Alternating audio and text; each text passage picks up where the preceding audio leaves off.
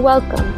This is Gospel Light Daily, your daily program that lights the way of salvation through short gospel messages.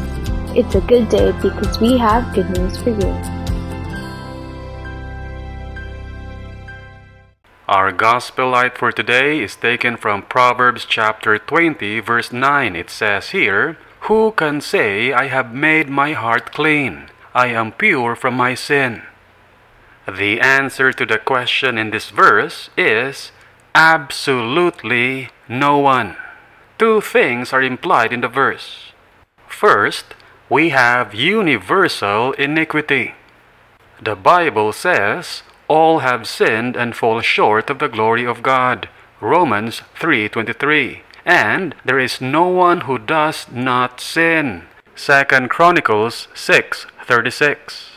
There is none righteous, no not one. Romans 3:10. There is none who does good, no not one. Romans 3:12.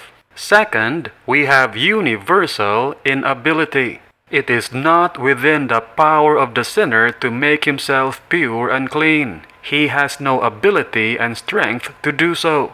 Although you wash yourself with lye and use much soap, the stain of your iniquity is before me, says the Lord God. Jeremiah 2:22.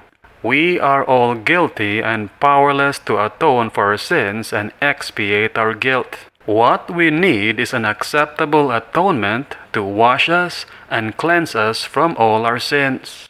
By the grace of God, we have someone just like that the Lord Jesus Christ. He died for our sins and was raised from the dead, that if you put your trust in Him and rely on what He did on the cross, you will be cleansed and washed from your sins. And this has been Gospel Light Daily. We pray that God, who commanded, Let there be light, has shone in your hearts.